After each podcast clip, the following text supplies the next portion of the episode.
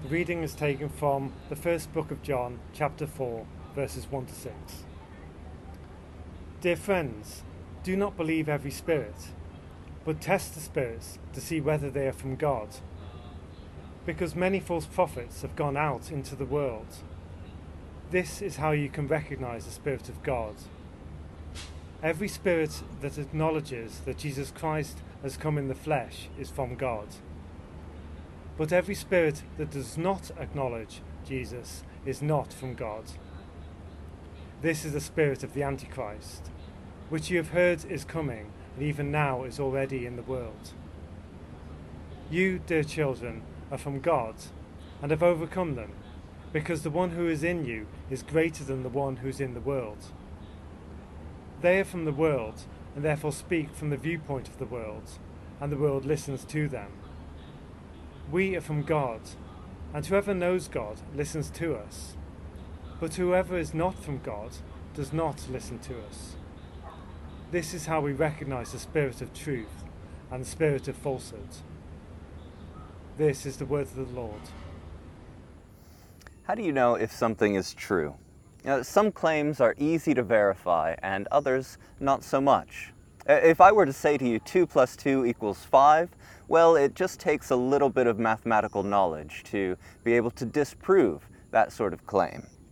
If I were to ask you who the, the first governor of Hong Kong, it just takes a little historical research to find out that it was Sir Henry Pottinger. if I were to um, ask you to prove to me that the earth was round or, or flat, you would be able to do so with a few uh, simple experiments, despite what people on YouTube might say. But how can you verify spiritual truth claims? If somebody claims to have a special relationship with God, how do we know whether they're telling the truth? If somebody claims to have special experiences of God's Spirit, how do we know? And if somebody claims to have a word from God, how could we verify that claim? Well, the Apostle John is writing to a church in this letter that has become uncertain about spiritual claims, spiritual truths. You see, some people who had formerly been part of that church uh, left, and they left the teaching of the apostles and went after other teachings about Jesus. And they were making big claims about the spiritual experiences that they were having. And Christians still in the church, well, they were beginning to wonder have we really got this right? uh, have the apostles really told us the truth? And through, throughout this letter, John has been trying to reassure these Christians and, and tell them stick with what you've heard, stick with the true faith. Um, and along the way in the letter, he's been trying to give them uh, some handholds uh, on the true faith that will help them distinguish what is spiritually true and uh, what is verifiably false. What does teaching error look like? And in this morning's readings, uh, the command that we are given as Christians is to test the spirits. Test the spirits. In verse 1, he said, Dear friends, do not believe every spirit, but test the spirit to see whether they are from God, because many false prophets have gone out into the world.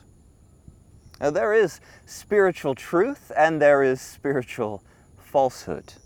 And, and, Christians are commanded not to be naive, but to test the claims that others make, to see whether they are from God. Now, you and I have access to far more religious teaching than anyone else in all of history had. You know, we can order any book to our doorway in, in a matter of days, it will be delivered to our door. Uh, we can listen to preachers from around the world on YouTube or, or subscribe to their podcast and hear what they're teaching. And we can participate in internet forums with tens of thousands of other people claiming to be Christians. And so, if it was true in the first century to the church that John is writing to, that you have to test the claims of the people saying they're Christians, then it's all the more true for people living in our connected era. because there are, according to John, many false prophets who have gone out into the world. And so in these verses, John gives us uh, two tests to apply and one reassurance two tests to apply and one encouragement to hold on to. I think we're going to find these very practical as we explore them together. So, first, the two tests to apply, and these are from verses 2 to 3 and from verses 5 to 6. Notice that uh, whether or not somebody is preaching truth or falsehood, has nothing to do with their follower count on social media. It has nothing to do with how captivating they are as a speaker. It has nothing to do with how they make us feel, and it has nothing to do with the miracles that accompany them. And none of those things tell us whether the message that they're preaching is true or not. Rather, John gives us two tests. Other parts of the Bible, they give us other tests uh, Jesus gives us uh, some tests asking, um, does this person bear fruit? But, but John gives us two tests. And the first test is this Do they have the right view of Jesus? Do they have the right view of Jesus? Verses 2 and 3. This is how you can recognize the Spirit of God. Every spirit that acknowledges that Jesus Christ has come in the flesh is from God. But every spirit that does not acknowledge Jesus is not from God. This is the spirit of the Antichrist, which you heard is coming, and even now is already in the world. Do they have the right view of Jesus? Uh, so that begs the question what is the right view? It's that Jesus is both fully God and fully man at the same time fully God, meaning he eternally existed, and uh, he existed as the divine Son of God the Father. Uh, that's what Christ uh, really means. And fully human, meaning that he has come in the flesh. He has come to earth in the flesh. Uh, the false teachers of John's day, they were perhaps trying to separate these things out, maybe saying that Christ was divine, but he only appeared to be human. Or maybe that uh, Jesus was just a man, but the, the divine descended on him for a temporary period of time and then departed from him. But whatever the specifics of what these false teachers were teaching in John's day, we can see that same anti-Christ spirit uh, being taught today. You know, we see it at work in false cults. Jehovah's Witnesses say that Jesus was created by God and is a God, but he's not the creator God himself. Now, Mormons believe that Jesus was not always God, but became a God by being obedient, and that we too can become gods like Jesus. And various cults have claimed, uh, have had leaders who have claimed to be Jesus reincarnated. So it's not that he has come, but that he uh, keeps coming or, or is now come. You might remember that megachurch in South Korea that um, was at the center of their coronavirus outbreak, the Shinjoji. I, I, am sure I butchered that pronunciation, but uh, that church is led by a man who claims to be uh, Jesus Christ himself incarnate. He has 200,000 followers. 200,000 people who have been fooled by this antichrist spirit. But all these teachings, and many others besides, uh, are motivated by that same antichrist spirit because they all separate the human nature of Jesus from the divine nature of Jesus. Now, that's one end of the spectrum, but I suppose most of us, if we're members of Resurrection Church, are probably not likely to be drawn aside by these cults. As in John's day, false teaching can be much more subtle. And so we have to pay close attention to the books that we read, uh, the podcasts that we listen to, the preachers uh, that we recommend to ourselves, to others, Um, we have to, to see what they're teaching about Jesus. And not just what they're positively teaching, but what are they leaving out? That's so important as well.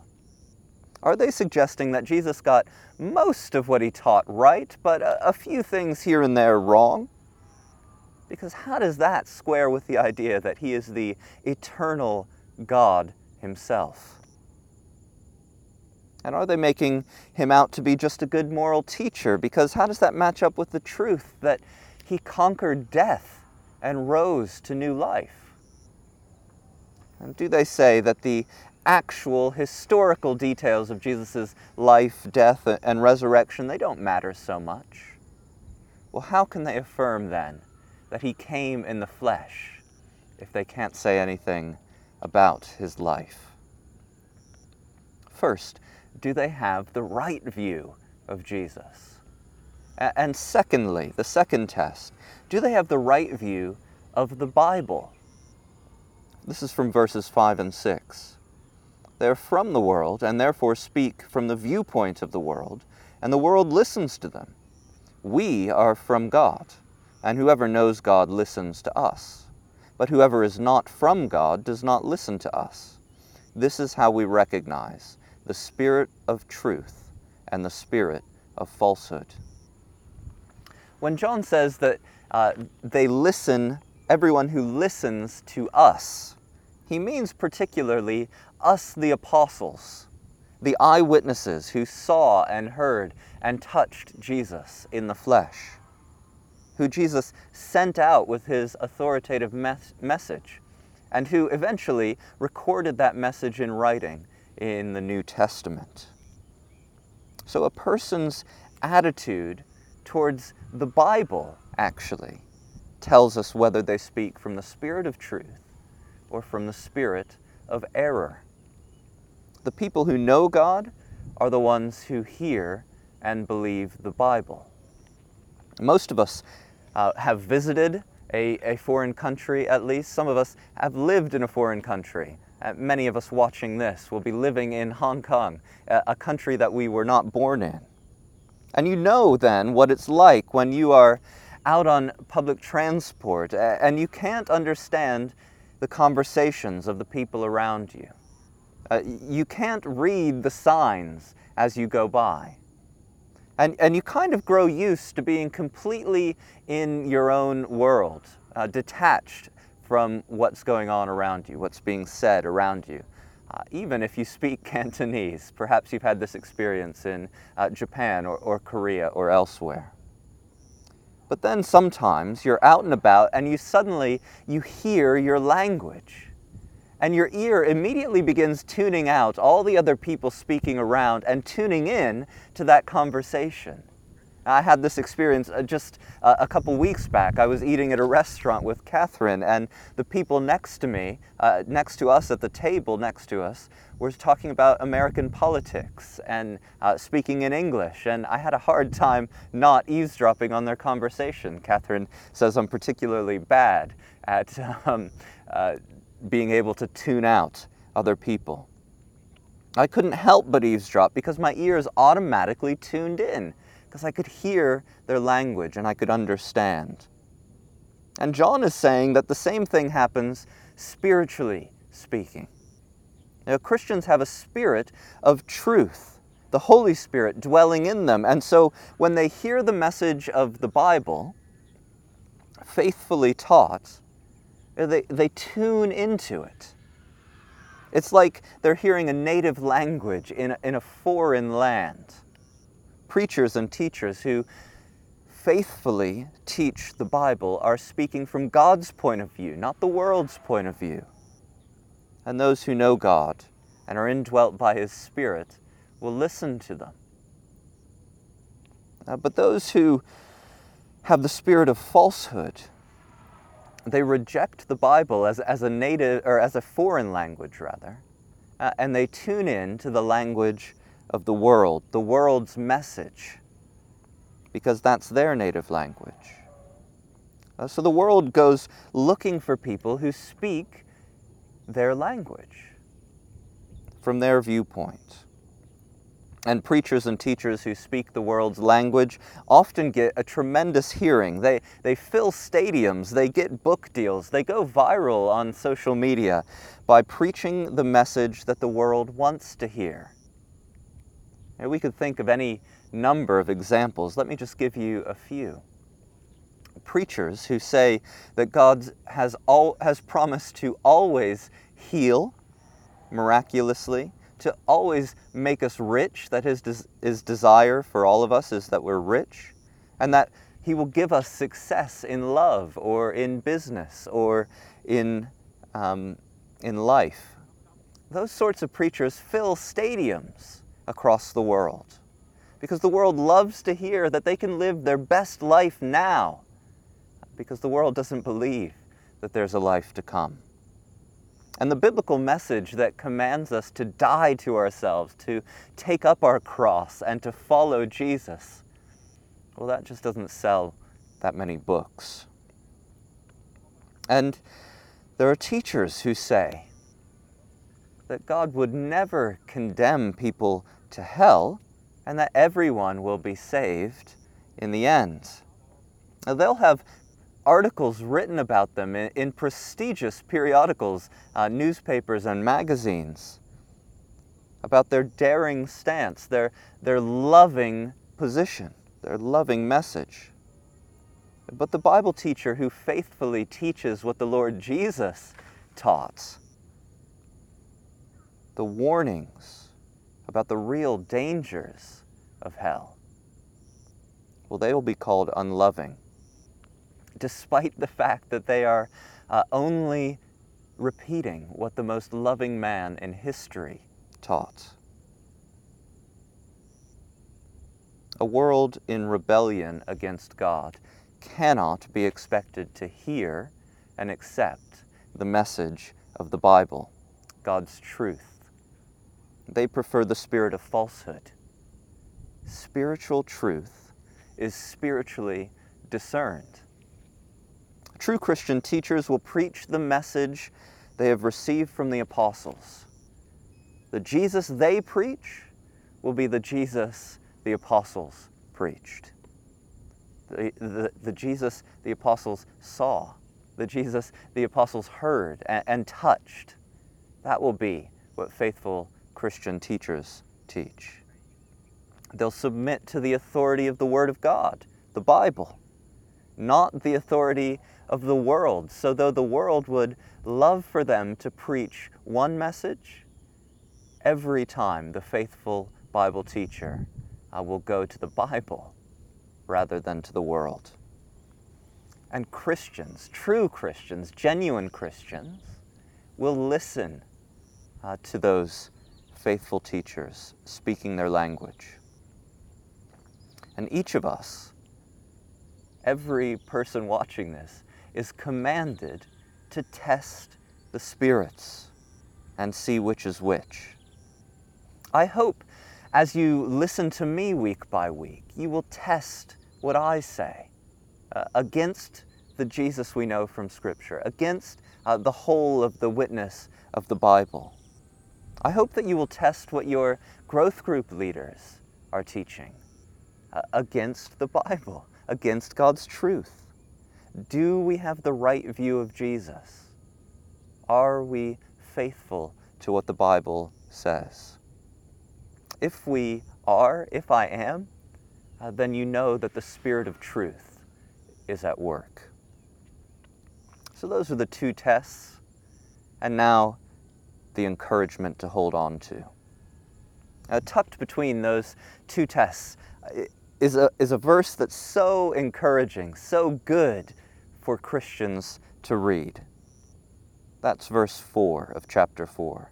You, dear children, are from God and have overcome them, because the one who is in you is greater than the one who is in the world. The reality is that many false prophets have gone out into the world, says John, and the world loves to hear them. Uh, they will spread their antichrist message uh, throughout the world. and try to deceive all who listen to them. They are backed by the devil who prowls around like a roaring lion, seeking whom he may devour. And yet, Christians have no need to worry because the one who is in us is greater than the one who is in the world. The Holy Spirit indwells us, He overcomes the world. He helps to, us to distinguish truth from falsehood so that we will not be deceived. Uh, he points us back to the Lord Jesus, who came in the flesh, and He helps us submit to the truth of the Bible. And nothing that the devil does, nothing that false teachers do, will be able to persuade a genuine Christian uh, to turn from the Spirit of truth.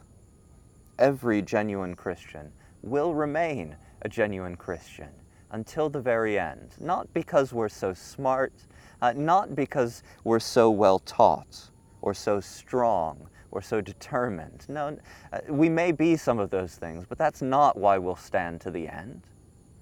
Christians will stand to the end of their lives as Christians because God's Spirit dwells in us and He will lead us safely through.